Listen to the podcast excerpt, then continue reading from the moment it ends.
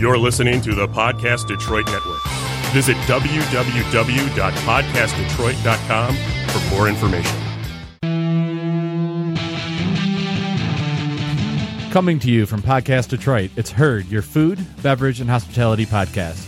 Herd is a collaboration between the Hungry Dudes, Nick Drinks, and the Detroit Optimist Society. Each week, we interview industry professionals about issues related to food, beverage, and hospitality. Please take a moment to subscribe to Herd through the Apple Podcast app, Google Play, SoundCloud, or however you subscribe to your podcasts. Write a review and let us know what you think. For additional content, including awesome videos and photos, visit herdpodcast.com, like Herd Podcast on Facebook, and follow at Herd Podcast on Instagram. We appreciate your support and hope you enjoyed this week's episode of Herd. Hello, friends, and welcome to Herd, your food, beverage, and hospitality podcast. I'm Joe Hakeem, and tonight I'm joined by Vato, Heyo. Nick, Ho, ho, ho. Jason, Hey. and our special guest, the executive chef and owner of Zingerman's Cornman Farms, Kieron Hales. I like to be called special whenever possible. How are you doing, Kieron? I'm pretty good. Got Had- a had a little bit little- of a sore throat, but I'm going to be fine. And what driving over here was a little tricky for you? I'm British. I went on the wrong side of the road at least twice. No one noticed, so that's good. Hopefully your steering wheel's on the Yeah. Amer- on the American I'm side. going to take a sip of whiskey and everything will be fine now for everyone. This is America. Yeah, so, so we might have have thought you were just avoiding a pothole, There you go. making a strategic move. we have quite a collection of booze in front of us, guys. That just Um, that just happened. Yeah, so we ha- we have a uh, uh, Macallan, what, a toast. Want to do a toast? Okay, let's do a toast. right. Let's do a toast. Cheers. Cheers. Thank you. All right. right. That's- that was a photographer request you got to drink it now. from Nick. Joe. Uh, Gotta- Oh, yeah, drink now. Well, All my photos were so bad last week. I'm trying to make up for them. There you go. we got a lot of stuff to photograph tonight. What are we? Uh, what are we drinking? Pour me So something. we have um, a Macallan Macallan 21, 21, year old, Ooh, 12, 12. Glenlivet of 12. Are you starting with the 21? Are we going like oldest to youngest? Yeah, yeah. And, and then and, The 12 we're just leaving here. It's like we never wanted to drink it, to be honest. I was getting rid of it. and then we also have a bottle of uh, Weller uh, Antique 107. There you go. That's a that's a single barrel, Jason. Yeah, from Beverage Warehouse. Picked it up yesterday. Oh, was that the club one? Yeah, Nice. They have their own little club. There's only like hundred members or My bottle got banished till next week, so we'll talk about that next week. Ban- Just Banished. like I walked past You wall banished my booze on the bottle. Oh, oh, that bottle of that. yes, of that. Yeah, we, had known we'll, we'll have some aquavit next week No, now you ruined it. with with with, uh, with Rachel Lutz. We'll have some Perfect. aquavit with Rachel. Yes. Um, okay, so yeah. Yeah. If I had known that all this was in store, I would have probably saved that for another time because we get. it was our second to last episode of the year, right? yeah. Ah, sure, Yeah. I gotta finish So this this is a partial This is- celebration. This is yep, holiday episode number one. I could We'll pour it talk back in the bottle. The penultimate That- episode. that- Ooh, right. Yeah. that's a good word. So, Kieron, let's start with pies because you Yeah. brought pies with you. Oh my god! English pies. English pies, not those- Scottish not pies. those Scottish pies. Ding, ding, ding, ding. So, I like how close we are. As we Take your say corners. Take your corners. now, I was just in London two weeks ago, three weeks ago. Nice. So I didn't know. I don't know if I had any pies though. Yeah, so the pie mash shop uh, thing in England comes from uh, eel shops. So if you walked past an, an eel shop, Okay. that was a pie mash shop. So all the old English traditional eel and oyster bars turned into pie mash shops once we polluted the heck out of the Thames River. But interestingly, pie and mash, these kind of pies are the only traditional London food that exists. So there is no other like specific to London what it is. My dad was an old cabbie, and uh, so this is what you'd always get at the cab stand. So if you got into London, you got to go to the cabbie stand, and the only people who would feed you would be the if you were in there were cabbies or ambulance drivers. So if you got in them, you had to be one of those two things, and you get a full English breakfast or pie and mash, and it was a pretty awesome place to be. wow. So, okay, let's talk about the full English breakfast first. You didn't bring that with you, but what what what, what goes in a full Now English? that I got a ton of. Yeah, yeah. Yeah. So real blood sausage, yeah. you know, made by an Englishman, not the Scotsman. Wow. However, I'm still willing to gonna try. be. I, I'm Lebanese and Italian, so you know I'm not gonna I'm not gonna get uh too too uh yeah, so offended by all this. real good baked beans, real really good produced baked beans. which are so different from American baked beans because they have more of a bite to them. yep. They're not as like mushy. Yeah, and they don't have that s- terrible sweet taste to them. yes. Yet they've still got that like cornstarchy thickness Yep, to the yep. place where they are. Um, mushrooms. Yep. With shallots, garlic, brandy, port, and red wine on them. Um, you've got uh, back bacon, not streaky bacon. Uh, then you've got uh, chipolata sam- uh, sausages, so that like nice herb sausage on there. You got French toast, which is just butter fried toast. Then you got real toast, tin tomatoes, not those fried tomatoes. You need the good tin tomatoes with bisto added to them, which I know you have, which Oh, yeah. is a good place to Yep. be. Um, and then if you're really lucky, you get a Yorkshire pudding from the Sunday dinner from the one before, and then you can put it all together. And I think the the thing that I really got hooked on was the sausages because they almost have a livery taste to it, just Yeah, light, just light, just enough to like really kind of bring everything together. Yeah, yeah. The uh, the old butcher shops in the UK used to. Uh, so all the old butcher shops would put uh, sawdust down to catch all the blood, and so before uh, any of the health inspectors were back in the world, back in the early 1800s, they would take all the sawdust from the ground and put it back into the sausage and grind. Oh, it. I love, you gotta love those sausage makers. You just don't want to know, but it tasted so good. Yeah, yeah. All right. Um, so obviously, like you eat a full English breakfast, you don't need to eat the rest of the day. I think I skipped lunch the one time. I went to Hawksmoor Uh huh. And um, it was pretty dead when I went. But I mean that I got the small meal. There was a plus up meal Yep. that would said for 2 and since my wife's a vegetarian, she's like, uh, uh You could you could have done it. It comes on like a serving platter. It isn't a plate; it's a serving platter that it comes on. So Okay. if London doesn't have any real traditional foods except for this, what are, what are they pumping out over there outside of the English breakfast? it's like international. It's like New York. Mm. I Yeah. mean, there's just like we had like, Japanese, we yeah. had Indian, a lot of Indian, a lot yeah, of Indian lots of curry. Yep, Yeah. Curry is our national dish. It beats fish and chips. wow. I believe it. We eat Yeah. more curry than we eat of fish and chips. It is a by far the winner of where we're at. I don't see any curry in English pubs in America. They, the English pub over here is a very weird combination of the two. Like I, the pub thing's meant to be like where you go hang out and you, at the end of a Sunday shift, you go stay there for the entire rest of the day. and you stand outside. You stand outside in the cold Yeah. and the rain, and it doesn't really matter. Over here, it's never quite gelled. I lived in New York for a while. I lived uh, in Maine for a while. It's never quite the right feel. I don't know. The Americans never quite nailed down the whole pub Are- pub grub thing. They're they small. sport? Are they sport oriented over there too? They're very sport orientated. Yeah, yeah. If you get into that world, I got to tell you, I'm, I support Chelsea, Torquay United, and then if you really put me in a corner, it's Man City, not Man City, Man U. Um, and then you get into all kinds of brawls. But I remember being on the underground and going to watch West Ham games just for the brawls. Like the the sporting fights are the fun things. Huh? Yeah, It's like uh, soccer moms and uh, hockey dads, right? yeah. You got the British Transport Police on the underground in London. That's a that's a good day. oh wow. Uh, okay, so pies. yeah. Let's talk about these pies. What would you bring with you? So I've got uh, two different pies. So you've got a bacon and potato one, which is basically called a hominy pie. So the Brits, we like to pretend we're really British, but to be honest, we're like invaded by every country known to man. Um, for us, this was uh, invite from the Vikings. So this is a lot of Scandinavian flavors in there. If you go to Denmark, you can get something called a Danish open sandwich, which is a piece of toast with like a potato salad on the top. So this is basically a warm potato salad. It's got lots of cheddar cheese, lots of bacon, but this comes from my county. So not hominy, but homity. um, and then the other one is burgundy beef pie with a lot of ale in there. And that's just really good, um, wonderful fillet of beef that's been cooked down with mushrooms. So you got shiitakes, creminis, lots of garlic, nutmeg, mace, port, sherry, brandy, cognac in there, uh, dark, uh, beautiful, uh, ale in there. You've got a whole bunch of really great spices like cumin's gone in there as well. We like to sneak in any flavors of curries to make the Brits really happy. But the top of it's got something called Aromat uh, seasoning on it, which is by Knorr. All right, so like the Knorr, the, the chicken seasoning spice mix. Uh, my mum put that on every pie, and so like I have to special order it in from the U- UK just to have it because I have to sprinkle on top, or it's not really a meat pie at that point. It's just a fake pie at that place. And then I brought you some vinegar because you got to put vinegar on the pie, or otherwise it's not real pie. So I think the the addition of nutmeg in savory dishes is like a very old school technique. Um, I think we see it a little bit in um, like homemade um, mac and cheese. But I don't see it a ton in savory cooking. No, and, and you'll you'll find it on cooking shows sometimes that they'll Sometimes, say you know yep. add it as like a secret ingredient Right. type of thing, and like you know people will taste it in some way, but they can't recognize Yeah. it. Because you overdo it. You put too much. You you only need just a little bit of nutmeg. That's why you should grind it yourself. We add nutmeg to Yeah. uh, hollandaise, and if you add a little too much, then it, it poisons the hollandaise. We just take it over a grater and you can really control it. Well, yeah, you should have do, be doing it from the whole to begin with. See, as Brits, we sneak the meat back into the sweet desserts, like like uh, jam roly poly, and then we put in Christmas pudding. We'll put beef fat in there, put ground meat in there. Yeah, yeah, happy places to be. Yeah, I- yeah. We we brought in a bunch of Christmas puddings at at Ackroyd's for, for but they're not uh, no meat in any of them.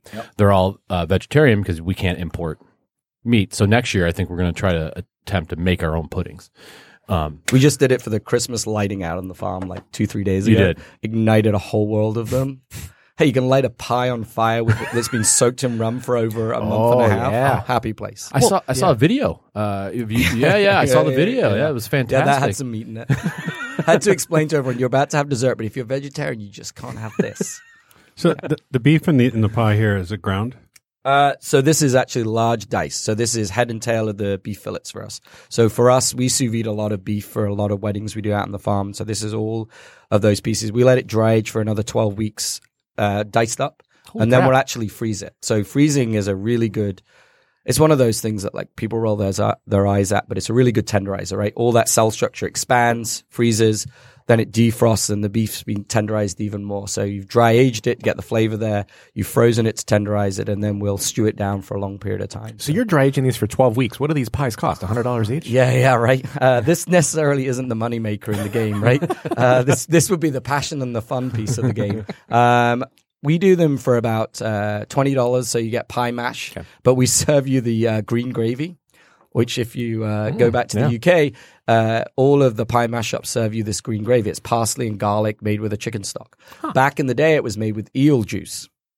I promise we don't make it with eel What, juice. tell, what's eel juice? So it's all the if you do eels, it's this really thick gelatinous. I mean, eels After they've just- been cooked. After they've been cooked, Okay. and so you take all this leftover Eel eel, gravy. juice, yeah, and then Yeah. you blitz it with parsley and garlic to hide that flavor, and then use it as your gravy on your meat uh, pie.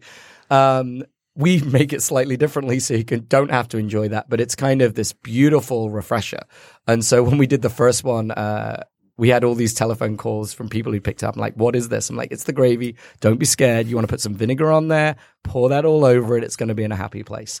Um, but yeah, it was, it was a, a hard sell to start with, but it's like putting vinegar on a pie is by far the best place to be.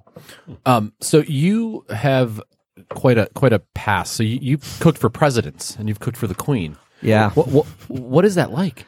Uh, it's a lot more stressful than it wants to be. Uh, we did um, back in uh, Kennebunkport when I worked up there. We did 41, 42, and 43.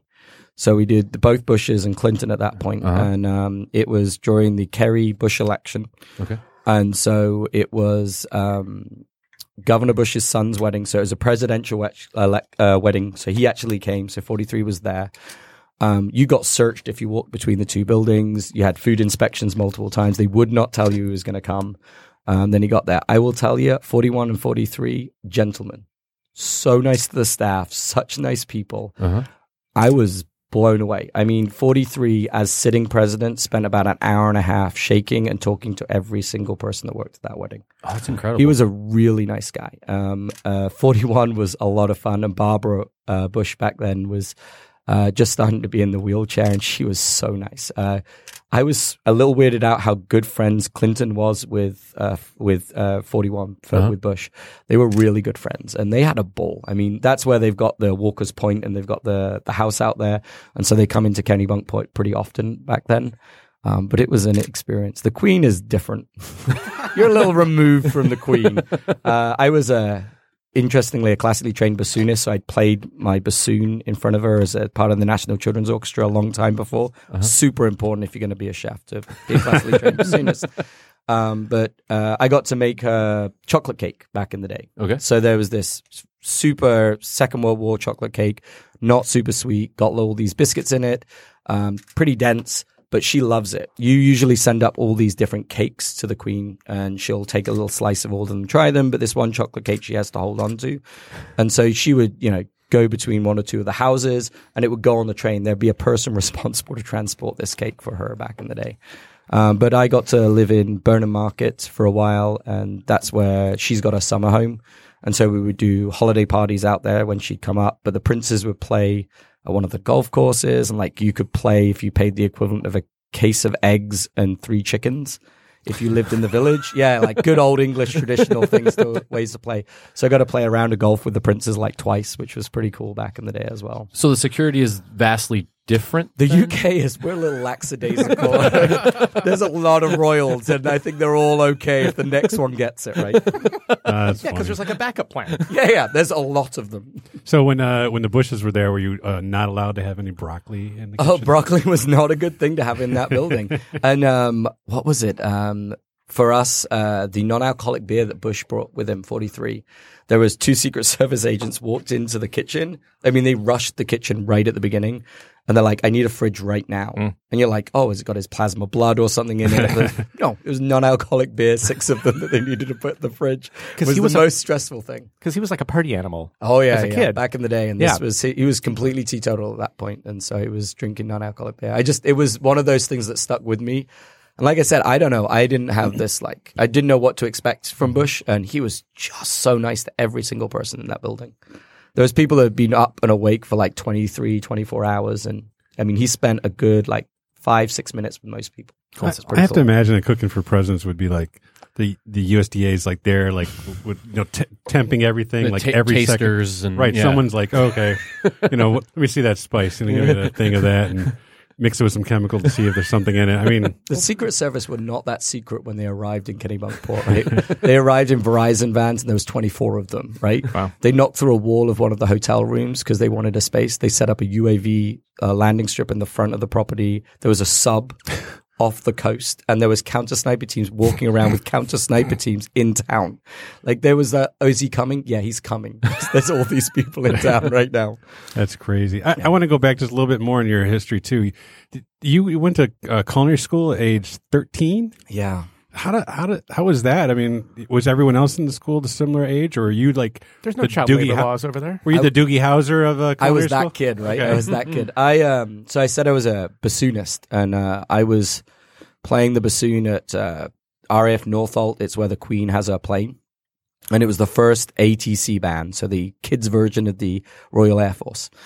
And I was sat next to the first bassoonist, and he's like, "Hey, you're going to play these same 100 pieces for the rest of your life." I'm like, like, I'm done. I'm not doing this. I'm not playing that anymore. I'm gone. And so we, um, I went home and I was like, I don't want to do this. This is not the rest of my life. And I had a really great home economics teacher, Mrs. Williams. She's a angel. Uh, I was pretty good. I liked cooking. My mum was a really good chef. Um, uh, my grandmother was terrible, and so that's why my mum was so good. And she recommended I applied for this uh, specialized chef's course, which was a modern apprenticeship. Like one of only two that were left. Went and applied. I was the youngest person that applied at that point. And Right. so I lived in London at 13 and a half. So who who took uh, home economics in school? Yeah, obviously you, Kind, did. kind of did. you kind of did. So I took the equivalent of like half a year. I learned nothing. It was like toast, like pasta. It was a bunch of baloney. Like, tell me what is an English home economics class? Oh, we made like polenta terrines with the vegetables all the way down course the you did. middle. Yeah. And Uh-huh. like, uh, you know, the one thing that I'm still awful at today is making meringues. Like, do not ask me to make a meringue. My mother could make this wonderful, like, but this is in like grade school. this is like, yeah, I, I suppose I really struggle with what that is. Like elementary school. Elementary school was what I that was in in elementary and secondary school. school. Yeah. No, I didn't. But like my secondary, my elementary school, I was the only kid in my year. That's how tiny where I come from in England is. 300 people come from my village. That's it. What was the average age of the class when you started? You were 13. Was it? Uh, most of them were like 16 to 17 year old kids. Okay. I was that kid. So how long do you stay into this program? Uh, four and a half years. So you spend a year working and three months studying, a year working, three months studying. You do that for about three years of working, and the rest fills in from studying in the class, which is pretty cool. and then you advance to the next school. Uh, so after that, you were out in the world. So I started a one Michelin star restaurant in London called Cote d'Argent, and I worked in Paul Bocuse's restaurant in Burgundy in France. So I would hopscotch between the two, and uh, I was a commis chef at that point. I got paid. I got paid when I went to school. I have no university, college, university debt. When I came over here, I had to prove that all of that was the equivalent of a master's.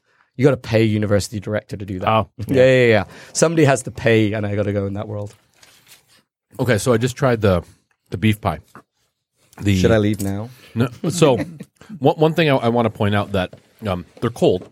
They are. Okay, A- Yes. and and it's okay to consume. Uh, I know it's okay to consume Scotch pies cold. It's okay to consume English pies cold too, right? Four days later, out at room temperature, we're going to be a happy Whoa. place. So th- there there is this kind of American idea that savory items need to be warm. Yeah, yeah. Um, so I know that there's Mowbray pies that um that have the gelatin, the pork, and all of that, and you have to eat. I mean, I've had one warm and it was kind of weird. They're better cold. Oh yeah, I did one on TV and tried to show someone, and I was in a uh, trying to explain to this person on TV. I'm like, it's okay, it's meant to be cold. Yep. Brace yourself. And she's like, whoa. And I'm like, no, no, it's a pork pie. It's a happy place. Yeah, and, and there's like that layer of um asp. Yeah, the jelly. It's the aspic, the jelly Okay. that's in Yeah, there. You actually put meat that in afterwards. So once it's baked, you put it back in the jelly on the top. Yep. And it's one of those things that like you, you have to experience once. If you like meat and you like pies, um, you know, um, the the, the cold Mowbray pie is something spectacular. When we made these this morning, so I made this this morning before I left uh, the shop. They've been in my car for a while, chilling Mm-hmm. down. Um, we were making pork pie, so I made one with Branston's pickle. Oh, yeah. you cannot make Branston's pickle. I don't like as a chef. There's no way to make Branston's pickle. Yeah, I wouldn't buy even- that. and so we layered that in the side of the uh, pork pie. We got an Englishman who's coming to get married out on the farm, and he wants this big like plowman's lunch thing. Mm-hmm. And so the whole of his canapé thing is this ridiculous amount of cheese, pork pies, cured meats, cured hams, and all that stuff. But you, but you could heat this though, right? I mean, Oh, you definitely yeah. could. Yeah, so when we serve this on pie and mash pop-ups that we'll do um, in March for I don't know like four months. It's kind of crazy. Um, we uh, have them all hot, and you definitely in pie and mash shops in the UK you get them inverted. They're kind of upside down. You smash the inside of it. You drown it in vinegar, and then you pour over the gravy as well in there. so so if you were to take this home, are you putting this at all in the microwave? Or are you only doing oven or heating up? Me, I just eat it. Well, it Yeah, wouldn't make it to the house. No, you could microwave that sucker. It'd be fine. We uh, frozen them. So one thing we actually might talk to a young man at a Scottish bakery about is helping us make some pies so we could freeze them and ship them across those state lines to other people who'd really like that meat pie that wasn't Scottish.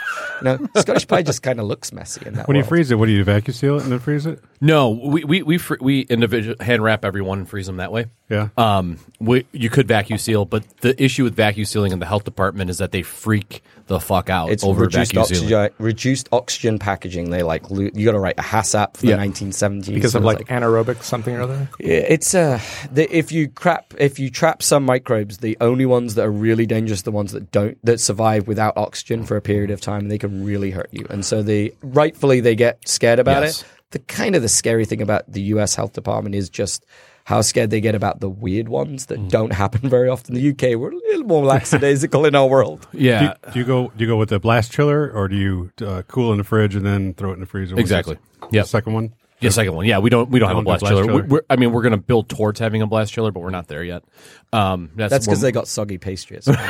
Wow. I, and I mean, you know, the taste difference is vast. I, I mean, These are incredible cold. Your stuff is not as great cold. no, and I'll, and I'll fully admit that. They Um, come from a cold country. You know, Scotland is a cold country.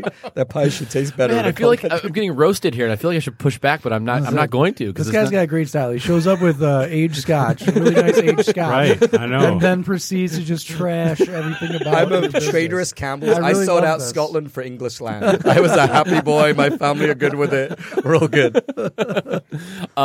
yeah. The, the, so talk about the crust for a second. Like, Yeah, so this is one of those uh, super simple, not difficult things. So it's really good, uh, strong bread flour, grated frozen paste, uh, butter in there. When you learn how to, when we get to be in that place where you can learn how to make that great pastry, um, it's got a little bit of vinegar, salt, and that's it. And so try to treat it not. Pastry back in the day was all it was was a way to protect the insides, and you wouldn't even bother to eat it, right? It was just a throwaway thing. And so this is a much more flaky, puffy pastry on that. You'll get that uh, if you get the meat pie and you get that crust on the top. It's got that Aromat seasoning on the top. The Knorr, they've got the kno how. Um, So these are different each box. uh, you've got a hominy pie and a couple of them. So the ones that look crinkly with potatoes in them, those are the hominy pies. And then you've got like, sorry, I'm going to manhandle your pie now. Uh, those guys are the meat ones. Okay, if so you we got meat over here, so we need to try these then. Yeah, yeah. I don't want to pass over the pun because Nick does a pun almost every episode, Or more. and you just passed over the the know-how pun. But it's so good. How, what am I going to add to it? Nothing, apparently, like like you are every week. okay, so 2008, you come over here. Yeah. You go to Zingerman's. Um, you work at the Roadhouse for a minute, Yeah, I was there for five and a half five years. years. but in, let's be honest. In Zingerman's time, that's like that's a that's a That's a almost blink. like you only just arrived. we move like glaciers. But not even that. It's like I feel like people that work at Zingerman's like have no sense of time because they love it so much. I've taken classes there, so I know. Yeah. Like you know, um, and it's easy to drink that Kool Aid. Like it's I've, it's, sh- it's, I've it's- shopped there. Yeah. I went to school in Ann Arbor. It Thank was God I need to pay my mortgage this month. I'm, I know. You walk in, you walk in and like, oh, I'm just going to get a, a slice of cheese, or I'm going to get this one spice that I want. The next thing you know, it's like Two thousand dollars. It's worse than Target. cart. worse than Target. Oh my! And you didn't even know we did it, Gian. I know. and you even were And, happy again, about it. it's and you smile up, on the way out. You're like, oh, would you like to try this? I'll open a fresh bottle for you so you can try. And you're like, this is the best thing. I've ever. so it's a zombie effect. And then they're like, oh, uh, while I'm waiting, maybe I'll go next door to get a coffee, or maybe I'll find a, you know, go have a sit down, have a pickle. It's just, it's a nonstop thing. It's a it's a compound. Let's It be is. honest. Yeah. Then they got that map on the side of the actual Zingerman's itself, not the Roadhouse, but the uh, deli of like the the property. Like Yeah, the, yeah. It's, it's the Dan Gilbert of Ann Arbor. There you go. they left off us, us the farm off that map for a while. I had to work to get myself on that map. No. Yeah. Okay, so you, you met Ari uh, overseas, right? Yeah, he randomly turned up in the UK. He got off a plane in City Airport in London with my really good friend Randolph, who is Neal's Yard in the UK. So a lot of the British cheeses that come over to the uh, US to the deli come from this guy called Randolph. Randolph did something back in the day that sounds really creepy now. Uh, he would take young chefs out to dinner. Yeah, yeah, right. Randolph is a very nice guy. He uh, he really wanted to connect with people that would be in the uh, career for a long time, and so he'd ask uh, the executive head chefs, "Who's up and coming? Who's these new people?" And so I've known Randolph since I was thirteen till today, and he had always talked about this uh, kind of odd gentleman, Ari, in the U.S. in Michigan. I'm like, where the hell is that? Like, in all seriousness, culinary wise, knew nothing about it invited him to come over to Detroit, uh, to uh, London City Airport. Uh, flew in, said, "Hey, we're here. I'm driving up." And so where I worked at the point was Burnham Market, and he said, "I'd like to put you up for the night." And so I had to put them up. We went on a three day cheese tour. We had dinner at the restaurant I cooked for them, and he convinced me that I could buy into the restaurant, like I could buy into something. I'd spent a long time trying to find somebody to let me put some cash on the line. I'd been paid pretty well in a lot of different places, but no one lets you buy in in this industry, especially in Europe. Europe's very hard. Ownership is highly sought after, and, and Yeah. yeah, because it, comes with a huge cost. Oh yeah, I I probably Let's had back into that. Why? I probably had like hundred forty thousand dollars, and I couldn't buy like two percent of a very small family run restaurant in the uh, tail end of the UK. Well, okay, so family owned is one thing. I mean, Yeah. you, when you have Big family and you're trying to buy from the outside, um, Make okay. yeah, but, Hundred but was a lot of cash back then as well. Sure. That was pounds, not dollars. When it was good to have pounds, not dollars. So- not now after Brexit. I was and- literally there when all that happened. When all that happened, my like all my money dropped. yeah, that's it. and so we'll talk about a Zingerman's um, term here. So Zingerman's is big on visioning. Yep. Um, a- and a lot of times with small family owned businesses, they don't have vision. Nope. So what they see is someone coming in from the outside trying to take, Take over. over. Okay. Um, even even at a two percent buy, you know, wanting to buy two or five percent. I just wanted whatever. to not work for the man anymore. I wanted to know I was putting something in the pot at the same time. Yeah. Yeah, and it scares the hell out of family-owned businesses, uh, outside of those who have vision and a desire to grow. Right. Um, so Zingerman's is known for their, grow, you know, wanting to grow, and this is a huge upside of working for them. I can't imagine. Right. Yeah, yeah. I when I had to write the vision, I had to sit down at a table, and Ari was like stood behind me, tapping me on the shoulder, tell me. So they say just keep writing for twenty minutes, don't stop. And so in my very first draft of this vision, it's like I have no idea what else I meant to say. Ari's just standing over me, and that this is in the first draft of the vision. I there are many things I'm pretty smart at. Writing, English literature, being able to spell things correctly, do grammar is not one of them. So if you go back and read that, it's a terrible situation to be able to understand what I wrote. But it's about futuring. So where does it look like I am in 10 years? And that's a pretty scary place. And really as a as a person, you try to I like I want to write the vision of what you think I should look like, right? Rather than what do I really want and what am I actually going to admit to. And I think that was a huge struggle for me to get past that. And I probably even as one of the few, uh, you know, managing partners within the organization still struggle with that. Being honest with myself and saying what I really want and telling people. Because until you do that, you're really out there in the cold. Well, part of it, I think, is because you're. Some people are, in general, are worried that other people are going to perceive them as being too competitive. Yeah. For them, and you have to be honest. And being honest is like you're putting yourself out there. Uh, but if everyone does that and everyone shares that honesty, then it really drops the competitiveness and just brings up the business, in my opinion. Yeah. I've got this kid that's working for me, Rotovision, says he doesn't want to work for me in two years. That's awesome. I can head him off in that right direction and get him to a place. That's a good thing to know rather than just playing in the game. Like, mm-hmm. I know mm-hmm. where you want to be. Mm-hmm. That's a very scary thing to do in a lot of America. But, like, to be able to say that to someone like, that's awesome. I've got you for two years, guaranteed. Let's go. Or if somebody says, "I want your job," Yeah. and to- like that's Great. They're being I'm honest. so excited. They're going to push. They're going to push themselves. They're going to push you harder to aspire to something greater or something different. Well, and you're going to know. So, like, even my old job, we had a guy that quit because he didn't get a promotion. And we're like, you never said you wanted it. Like, you can't just assume we're going to promote everyone. You got to, like, you got to, like, Make it known. Yep. Nick, what Yeah. are you saying? He wants to be the host one day. Yeah. I He want, wants I want Joe's Hey, job. that just happened. He wants to say, "Welcome, friends."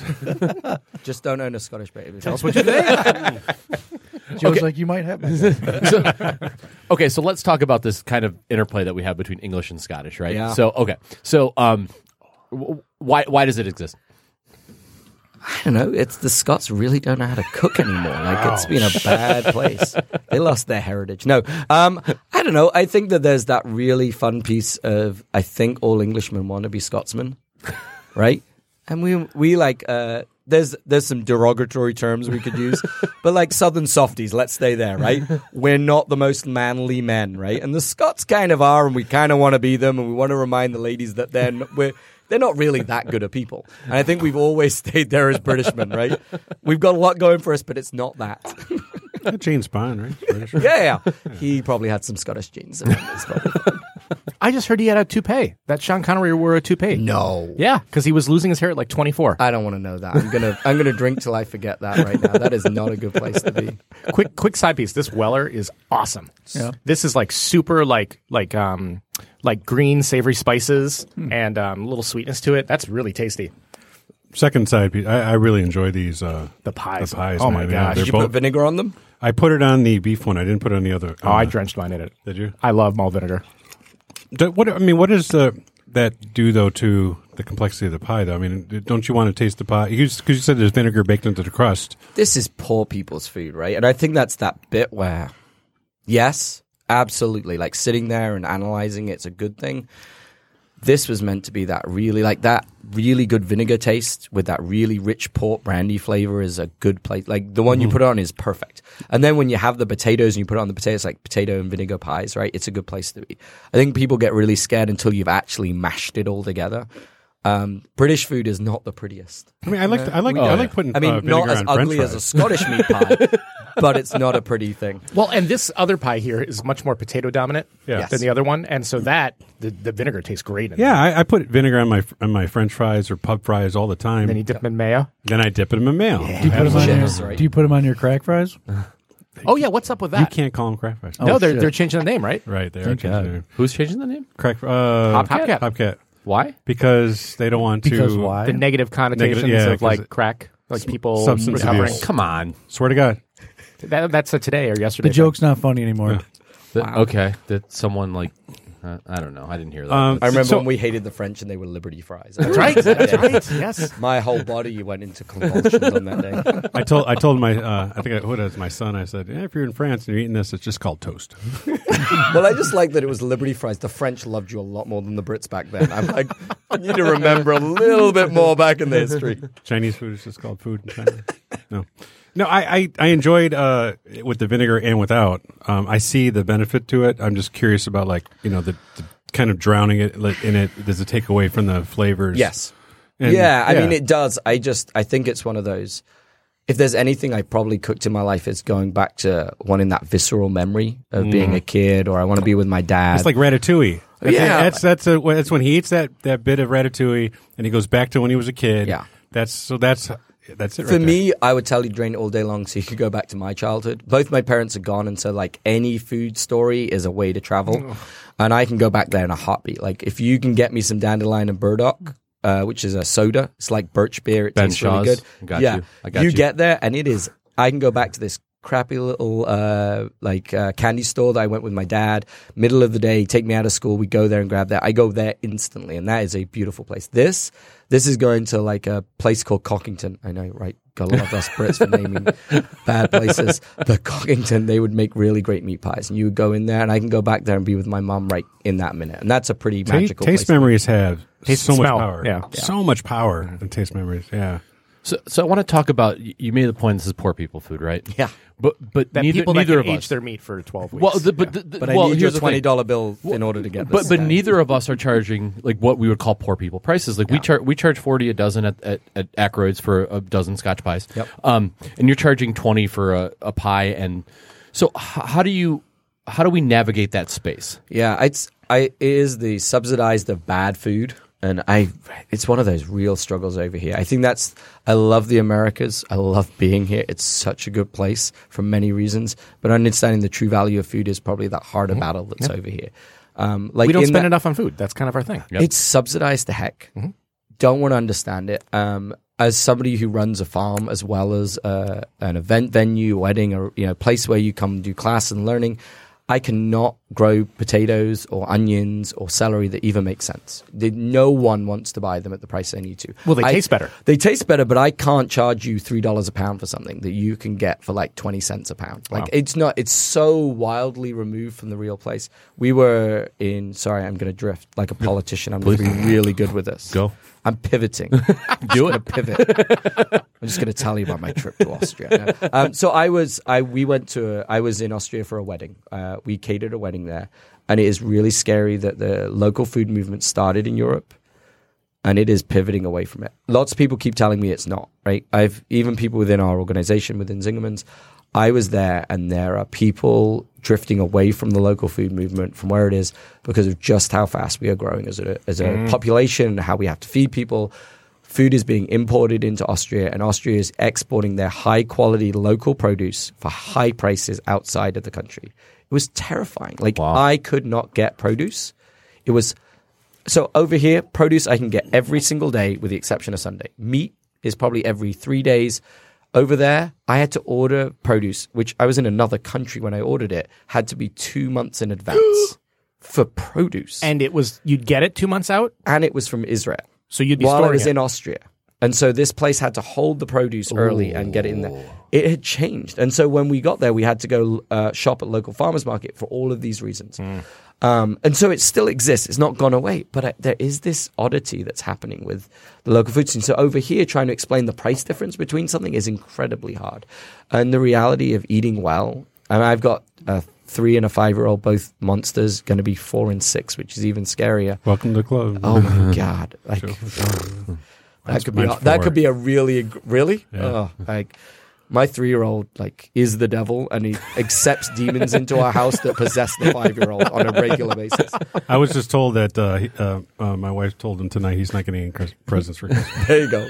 You're supposed to wrap up fake presents and throw them in the fire after that. Whoa, that's good. Right, right. like. But um, I've been trying to explain to them the value of what they eat, and like it's really scary how badly we eat and how much harm that does to us. And if we could just put the investment there, but it's so far removed from our daily life that we Cheap just food re- is so Heck yes. easily Yep. available. Yep.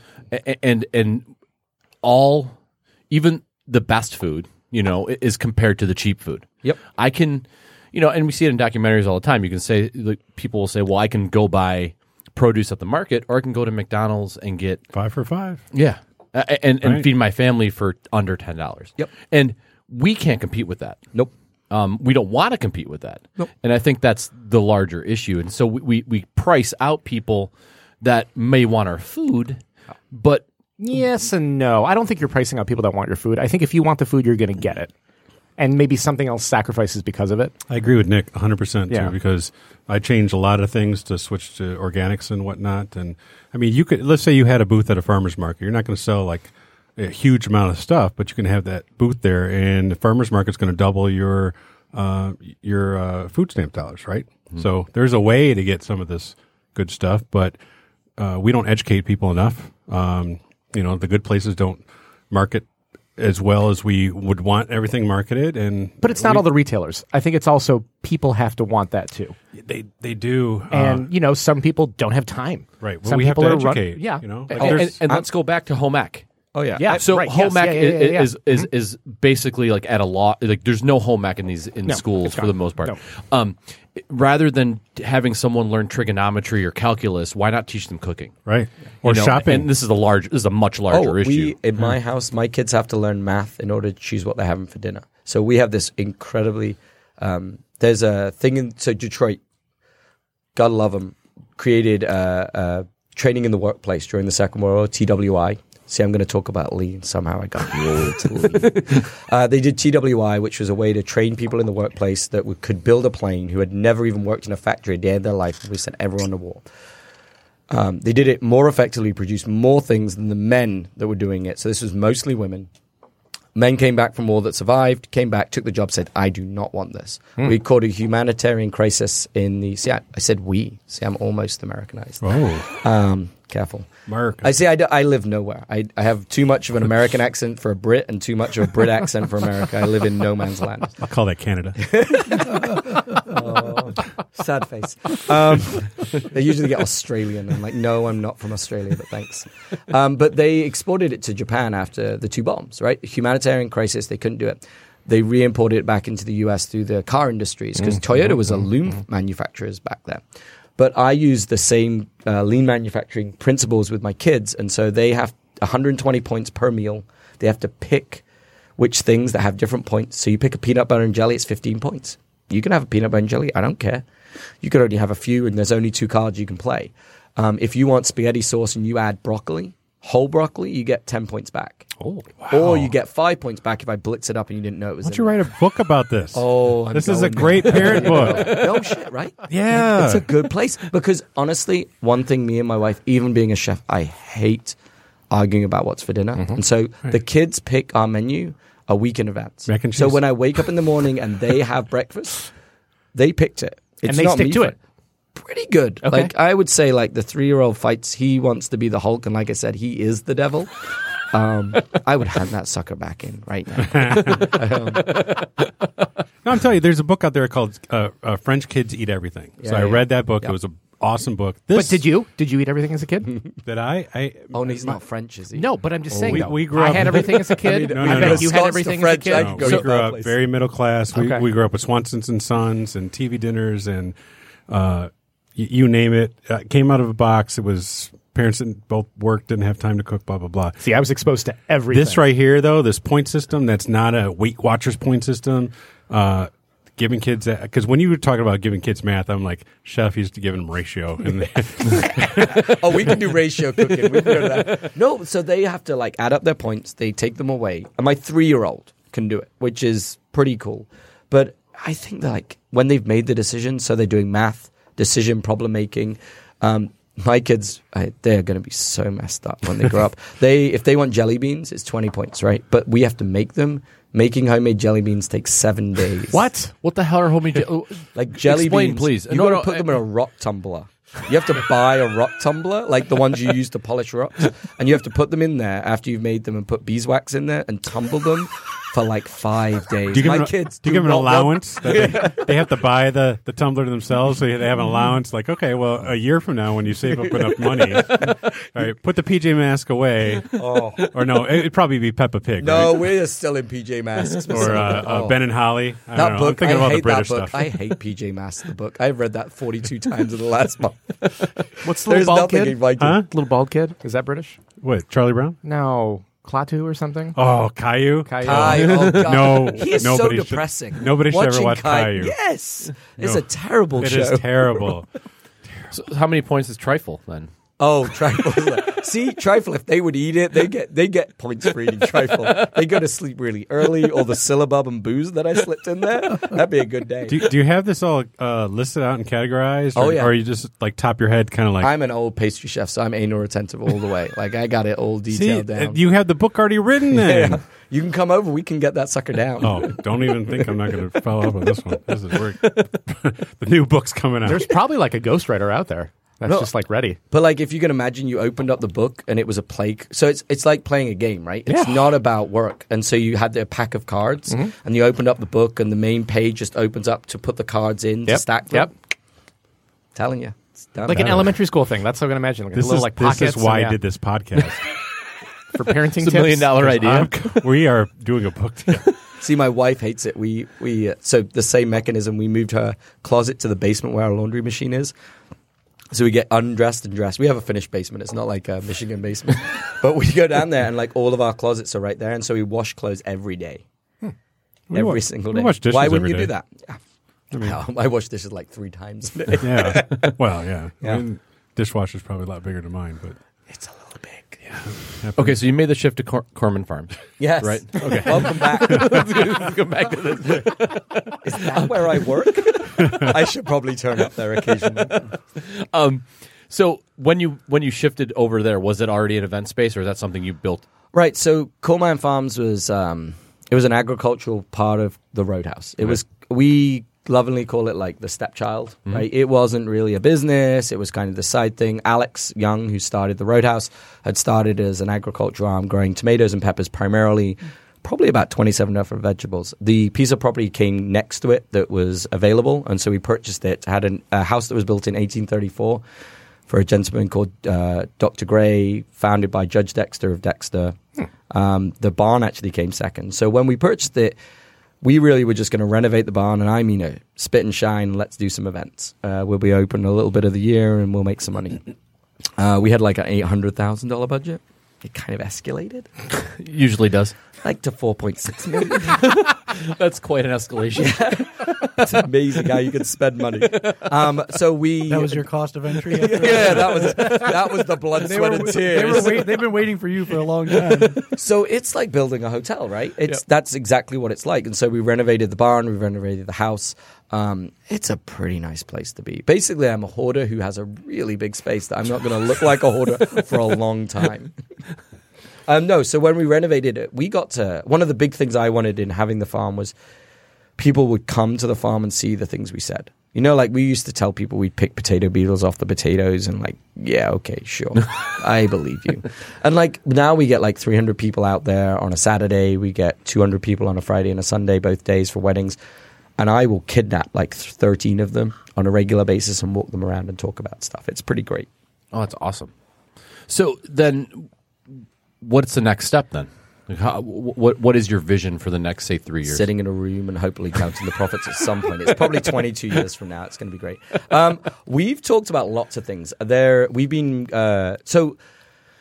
It's interesting. I'm one of those kids that love growing in the dirt, super organic, live in the world it is, and then I can go all the way over here, like MIT and those computers. Uh, farming where you grow an aquaponics hydroponic system in a completely closed environment i really like the way we're going to feed the rest of the world and get really good produce into cities is to grow out of shipping crates and do it in a really collective way. Like it, we, if you, there was a study, if you clear cut North America, South America, you grew beef the way we expect beef to be grown or raised, you would uh, have to use the entirety of that just for the American consumption today.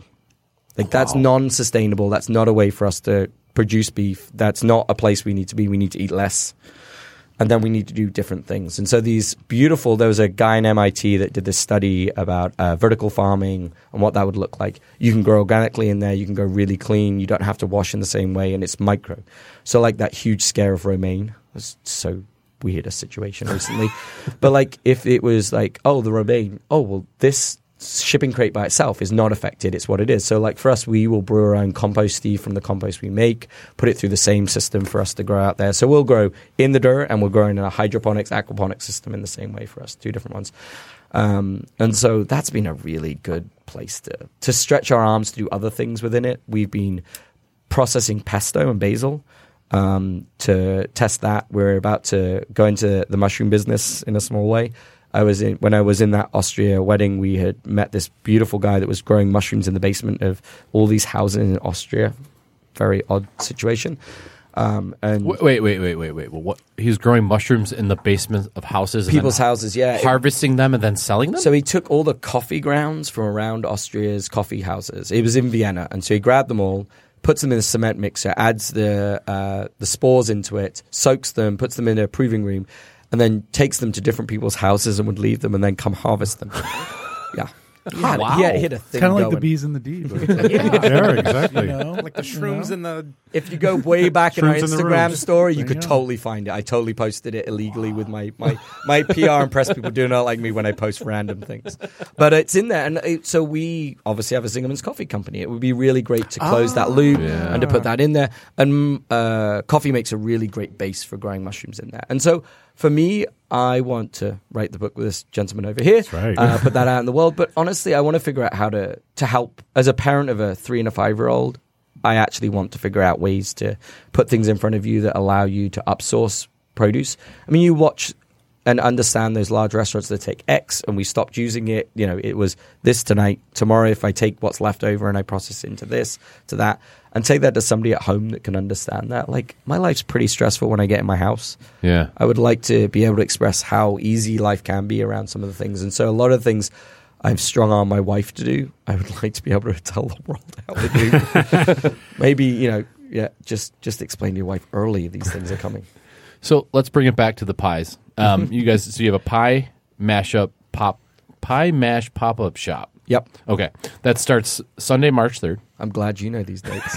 I have nothing in front of me. I like throw away the piece of paper that Jamie I have a gave cheat me. sheet here. don't I worry love it. about it. okay, I'm two sheets to the wind with this. take away or dine in. What is it? So you can you can dine on the farm. Yeah, so the boxes you have in front of you, you could actually flat pack them. They go completely flat, and so you would get mashed potatoes in there. You get that that green gravy, Uh-huh. good green, Green gravy, gravy, yeah. and then the different type of meat pies. So we're going to do uh, six different ones. Unlike the Scots, you have like two.